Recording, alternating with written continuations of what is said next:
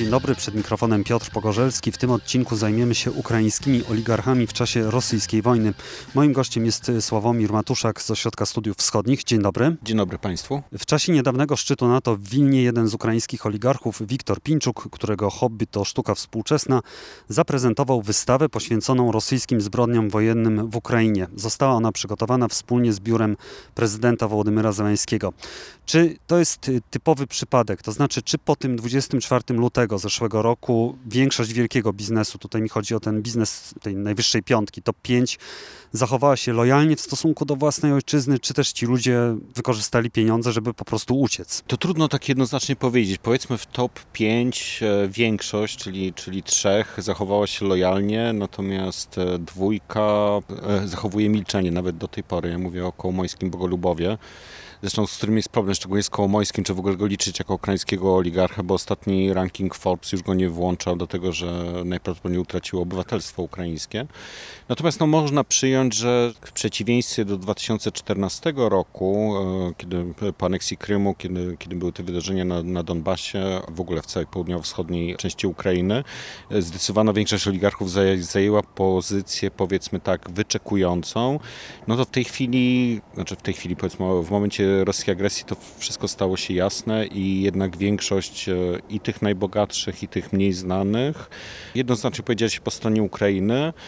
Natomiast też nie ukrywajmy, znaczna część nie przeszła na stronę e, Rosji, tylko tak, tak zwany batalion Monako, batalion Dubaj, czy po prostu znaczna część po prostu uciekła, opuściła kraj jeszcze przed wybuchem wojny, czy, czy w różny sposób już e, po rosyjskiej agresji przebywa, przebywa w tej chwili za granicą. No dobrze, ale jeżeli już wymieniłeś Kołomojskiego, no to to chyba też jest ciekawy przypadek, bo akurat w 2014 roku on zrobił dużo, żeby obronić obwód Dniepropietrowski, tak? Był jego gubernatorem nawet, więc podjął pewien wysiłek. Skąd ta zmiana? Czy to jest właśnie związane z tym, że generalnie Wołodymyr Zeleński chyba to jest oligarcha, którego on najbardziej zwalczał? Trudno tak naprawdę to powiedzieć, bo, bo sam Kołomojski praktycznie, o ile wcześniej był dosyć aktywny medialnie, po, po, po rosyjskiej agresji tak naprawdę nie, nie zabrał ani razu, no nie, nie, nie, nie pamiętam żadnej jego szerszej wypowiedzi, nie potępił rosyjskiej agresji w przeciwieństwie do Achmetowa, Pinczuka i, i wielu, nawet Filter w zasadzie powiedział coś, co można odebrać jako, jako potępienie, natomiast Kołomojski w przeciwieństwie do 2014 roku jakby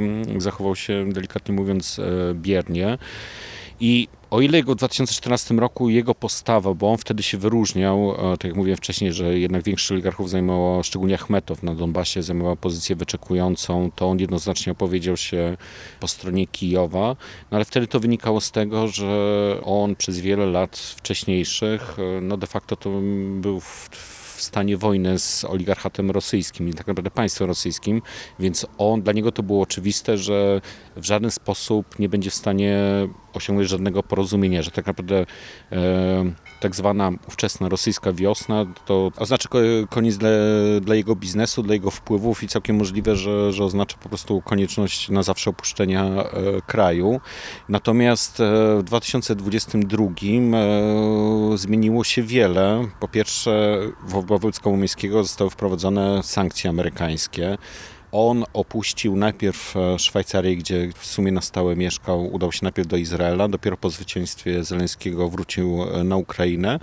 I w tej chwili on tak jest troszeczkę, był troszeczkę bez wyjścia, więc e, każdy wyjazd jego na zachód wiąże się z potencjalnym ryzykiem, że zostanie aresztowany i powtórzy los e, Pawła Zarenki, który w latach 90. były premier Ukrainy, który został aresztowany i odbył wyrok e, w Stanach Zjednoczonych e, za przestępstwa korupcyjne.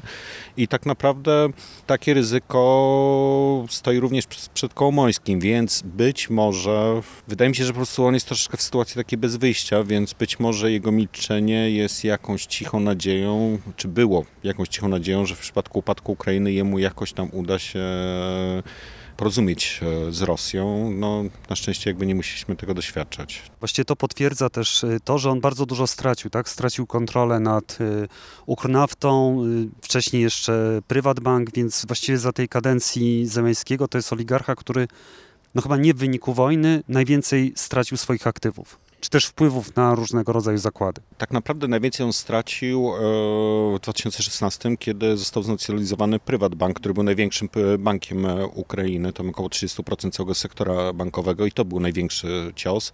I to też nie wynikało z faktu, że e, ówczesny prezydent Poroszenko prowadził jakąś antyoligarchiczną politykę, tylko po prostu ten bank w wyniku kryzysu finansowego i no oczywiście musimy poczekać do wyroku sądu w Londynie, no ale można powiedzieć, że w wyniku różnych machlojek w tym banku wynikła ogromna dziura w wysokości 5 miliardów dolarów, które budżet państwa musiał, musiał pokryć, więc to był pierwszy cios w jego pozycję. Potem kolejnym ciosem, i to jakby to nie dotyczy tylko Kołomiejskiego, to do, dotyczy wszystkich oligarchów, który, którzy posiadali e, duże kanały telewizyjne, był wybuch wojny i tak zwany telemaraton. I to jest jakby rzecz, e, której nie można nie doceniać, bo tak naprawdę do wybuchu wojny praktycznie cała, no zdecydowana większość e, rynku medialnego była podzielona między czterech e, oligarchów i tak naprawdę oni kształtowali opinię publiczną. Oczywiście to się coraz bardziej zmieniało w ramach upływu lat Pojawił się internet, YouTube, e, różne sieci społecznościowe, natomiast wciąż na Ukrainie jednak przekaz medialny z telewiz kanałów telewizyjnych odgrywał bardzo ważną rolę. Tak więc w lutym 2022 roku jego kanały zostały włączone w tak zwany telemaraton, czyli jakby wspólną transmisję różnych kanałów całodobową wiadomości, które w zasadzie zupełnie nie zależą od właścicieli danych kanałów. I jakby tam jest no, przekaz bardzo patriotyczny, de facto pozbawiony jakiejkolwiek e, krytyki władz, no ale to oznaczało, że Kołomojski, ale nie tylko Kołomojski, bo Achmetow i Pinczuk straci możliwość e, kontrolowania, kształtowania przekazu tego e, medialnego w telewizji. I potem kolejnym krokiem Również trudno powiedzieć, na ile to było wymierzone w koło Mojskiego, na ile to było po prostu związane z, z wojną, było przejęcie kontroli nad jego biznesem paliwowym, czyli rafinerią e, w Krzemieńczuku, która notabene tak naprawdę ona została zniszczona w wyniku serii e, ostrzałów rakietowych i sieci stacji benzynowych. To była największa sieć na Ukrainie. I więc jakby do tego dochodzą również jakby te, tego jakby trudno powiedzieć na ile one są duże, natomiast jakby jednak część zakładów e, przemysłowych koło Mojskiego jest zlokalizowana w pobliżu granicy frontu i najprawdopodobniej są jednak regularnie ostrzeliwane. Do tego dochodzą problemy z eksportem. Tak więc no, no, faktem jest, że, że Kołomojski jakby w wyniku tej wojny myślę, można powiedzieć, że mm, stracił najwięcej. Natomiast nie jestem wcale do końca przekonany, że to jest celowa polityka e, Zeleńskiego wymierzona wyłącznie w, w tego oligarchę.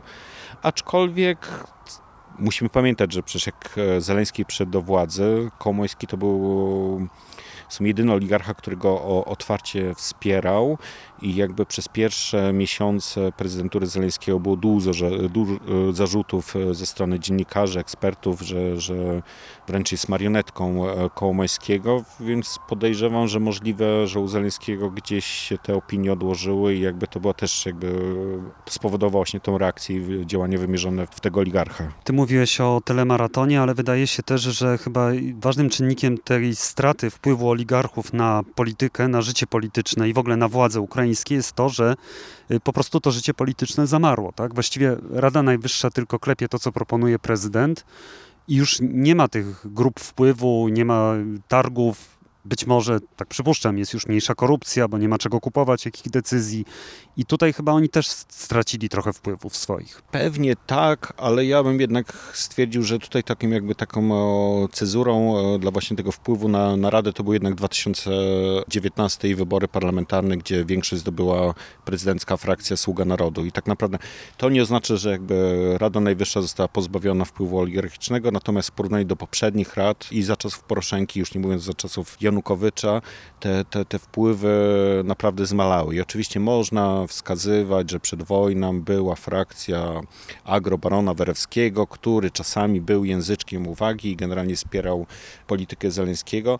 Natomiast e, wydaje mi się, że tak naprawdę po 2019, z wyjątkiem właśnie tej frakcji e, Werewskiego i częściowo frakcji za przyszłość, której powiedzmy częściowo kontrolował e, Kołomojski, no trudno było wskazać aż tak jednoznacznie grupy e, oligarchiczne w, w Radzie i to tak naprawdę tylko się nasiliło po wybuchu wojny. Tak jak wspominałeś, tak, rzeczywiście, szczególnie w pierwszych miesiącach w zasadzie polityka ustała. Rada często, bardzo, bardzo często konstytucyjną większością e, głosów klepała praktycznie wszystkie decyzje. No w tej chwili to się troszeczkę zmieniło, czasami są problemy, ale generalnie jakby o ile jakiś tam pewien powrót do polityki można obserwować, ale to bardziej w związku z działalnością Poroszenki, który oczywiście, no można go traktować oligarcha, ale jednak ja go traktuję bardziej jako polityka.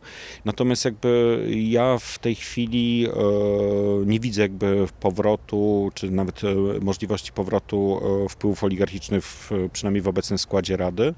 Natomiast kiedy będą następne wybory, no to to jest pytanie nawet nie otwarte. No jakby dopóki trwa stan wojenny, niemożliwe jest ich przeprowadzenie. Jeszcze jedna rzecz, o której trochę wspomniałeś, ale y, porozmawiajmy chwilę o tym, co stracili finansowo oligarchowie w związku z tym konfliktem, bo te wielkie zakłady przemysłowe, metalurgia, no to jest chyba właśnie głównie wschód Ukrainy, to jest między innymi Mariupol, tak, który właściwie jak się wjeżdżało do tego miasta, to pierwsze co było widać to trzy ogromne kombinaty i różnego koloru dymy z nich, więc y, to chyba było naprawdę mocne uderzenie dla y, biznesu, wielkiego biznesu ukraińskiego. Tak, ale znaczy z jednej strony tak, a z drugiej strony bardzo trudno to ocenić, bo, bo mamy jakieś tam zestawienia, rankingi e, najbogatszych Ukraińców, natomiast e, tak naprawdę te rankingi mają jakby dyskusyjną metodologię i jeśli popatrzeć na w dłuższej perspektywie, to okazuje się, że według rankingu Forbes Achmetow po wybuchu wojny, po utracie Mariupola i Hud ma, ma większy majątek niż w czasie miał w czasie COVID-u. A jak to możliwe? No to jest pytanie, jak się to wycenia, tak? Czyli, czyli Achmetow bez e, Azowstali, e, bez kombinatu imienia Ilicza, bez szeregu innych zakładów, które zostały e, zniszczone, według Forbes jest bogatszy niż był w 2020 roku. Natomiast prawdą jest, że że, że część terenów została zajęta, znaczy Donbasu i południowego, południowej części obwodu e, zaporowskiego i, i. W przypadku tych ostatnich dwóch obwodów to powiedzmy tam przemysł jednak odgrywał mniejszą rolę, to były raczej e, rolnicze obwody.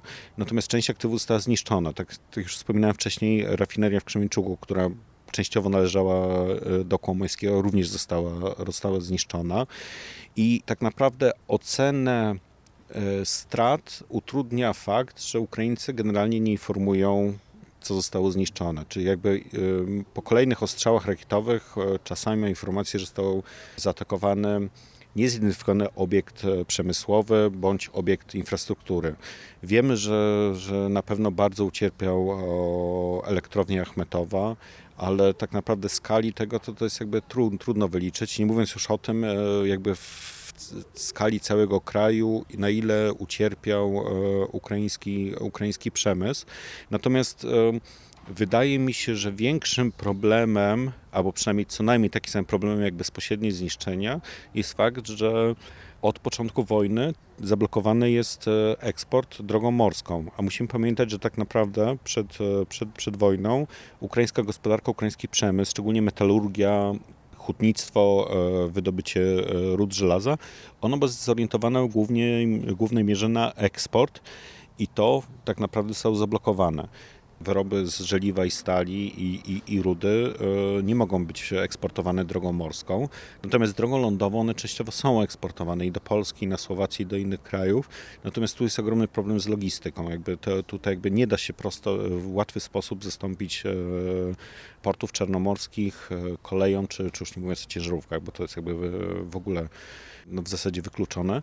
Tak więc jakby głównym problemem o, dla ukraińskiego biznesu, ja tu już nie mówię tylko o oligarchach, tak naprawdę to jest jakby, y, no jakby to jest dla całej gospodarki, to, to jest problem e, z dostępnością logistyki tras e, eksportowych i to oczywiście wpływa na kondycję finansową oligarchów, no i nie tylko oligarchów, tak naprawdę całego, całego biznesu. I społeczeństwa też, ale pojawiają się nowe gałęzie przemysłu, też widzimy zresztą po przykładzie Polski, że ukraińscy polskie rolnictwo kwitnie, ma się dobrze, y, ale też są chyba nowe gałęzie, gdzie pojawiają się nowi biznesmeni i to już chyba nie jest ten biznes taki przyzwyczajony do y, tego sposobu zachowania, sposobu prowadzenia biznesu, jak to było przed lat i wywodzący się właśnie z tych wielkich zakładów, nawet wręcz od czerwonych dyrektorów. Teraz chyba mamy też nowe gałęzie. Jakie to są gałęzie? Poza rolnictwem, które jest tak naprawdę na granicy, bo, bo tak naprawdę to się jednak w większości przypadków nie, nie opierało na, na prywatyzacji jakichś tam e, kołchozów, tylko jakby to jest jakby rozwijanie biznesu praktycznie od zera, no to, to główną taką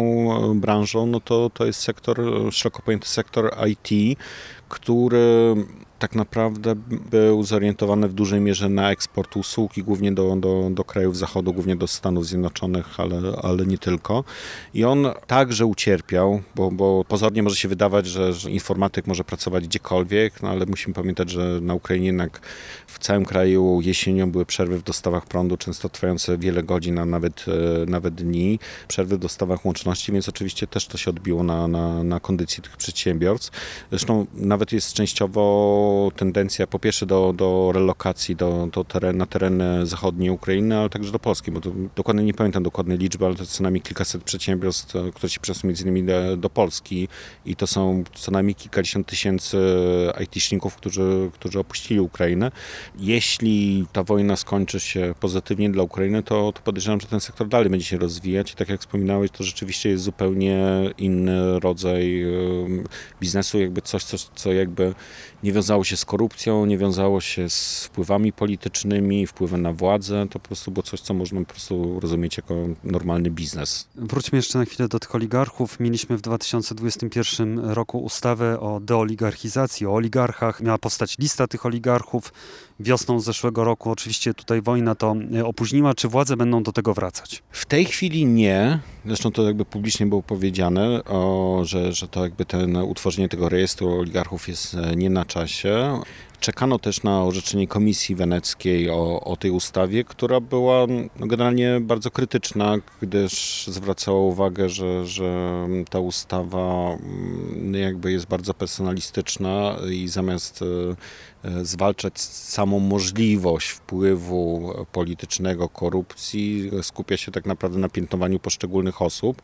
No i szczerze mówiąc, trudno się nie zgodzić, bo wydaje mi się, że to jest ukraińskie know-how, bo nie wiem, czy gdzieś na świecie jest coś takiego jak oficjalny status oligarchy. I w tej chwili wydaje mi się, że jakby to jest rzeczywiście nie na czasie. E, natomiast no, to jest pytanie otwarte, tak? Czy za na przykład za pół roku, czy za rok, e, jeżeli władze nie będą w stanie pochwalić się jakimiś sukcesami. Obecne władze bardzo śledzą za nastrojami opinii e, społecznej. Jeżeli te e, nastroje będą wskazywać, że piętnowanie oligarchów publiczne, utworzenie jednego rejestru będzie popularne, to całkiem możliwe, że, Kijów wróci do tego pomysłu, ale wydaje mi się, że w najbliższych miesiącach nic takiego nie, nie nastąpi. Jeżeli nastąpi zakończenie wojny, będzie odbudowa, zapewne będą bardzo duże przepływy pieniężne z zagranicy na Ukrainę Przypuszczam, że dystrybutorem tych pieniędzy będą głównie ukraińskie władze. Czy to może spowodować, że utworzy się nowa kasta biznesu związanego z rządzącymi? Znaczy, no to jest jakby całkiem możliwe i nawet jakby na Zachodzie wskazywano na takie, takie ryzyko. Natomiast no, no, wydaje mi się, że jakby na ten temat można będzie się zastanawiać. Po pierwsze, kiedy będzie jakiś horyzont czasowy, kiedy, kiedy ta, ta wojna się skończy, kiedy będzie wiadomo, no, jaki będzie jej rezultat. No i musimy pamiętać, że wbrew breve. Temu, co czasami w mediach padają te astronomiczne sumy, o, które mają być przeznaczone na odbudowę Ukrainy, no to realnie tych, tych pieniędzy w ogóle nie ma, tak więc wcale nie jest powiedziane, że tam będą jakieś wielkie przelewy na Ukrainę, bo w tej chwili jakby nie ma, nie ma źródeł, źródeł tych środków. Oczywiście są zamrożone aktywa Rosyjskiego Banku Centralnego, które są szacowane tam, no, no różnie tam, różne są szacunki, no ale to jest generalnie powyżej 300 miliardów dolarów, co jest sumą, która byłaby wystarczająca, być może nawet większa niż ukraińskie potrzeby. Natomiast no, minęło już kilkanaście miesięcy od rozpoczęcia wojny, minął ponad rok od pierwszych wypowiedzi e, unijnych, nie tylko unijnych polityków, że będą prowadzone e, jakieś działania w sprawie przejęcia tych, tych środków. Bo musimy pamiętać, że one są zamrożone, one nie są skonfiskowane, ale no, no mimo upływu ponad roku od tych zapowiedzi tak naprawdę nie mam wrażenia, że w jakikolwiek sposób przybliżyliśmy do rozwiązania prawnego, które umożliwi tę konfiskatę i przekazanie jej na Ukrainę. Tak więc e, do zagrożenia, które teoretycznie istnieje i jest niewykluczone, że na Ukrainie narodzi się jakaś nowa kasta oliga, oligarchów, to, to myślę, że do tych rozważań to jeszcze możemy powrócić za jakiś czas. To rzeczywiście jest ciekawe, bo też była taka fala w zeszłym roku tych y, konferencji o odbudowie i jakoś później to przycichło. Ale to już jest temat na inną rozmowę. Sławomir Matuszak, Ośrodek Studiów Wschodnich, bardzo dziękuję. Dziękuję Państwu. Ja przypominam, że podcast Po prostu Wschód można wesprzeć na zrzutce i Patronite. Zachęcam też do zajrzenia na profile na Facebooku i Instagramie oraz na mój prywatny na Twitterze, a także na Spotify, gdzie można posłuchać muzyki w Radiu Wschód. Do usłyszenia, żegna się Piotr Pogorzelski.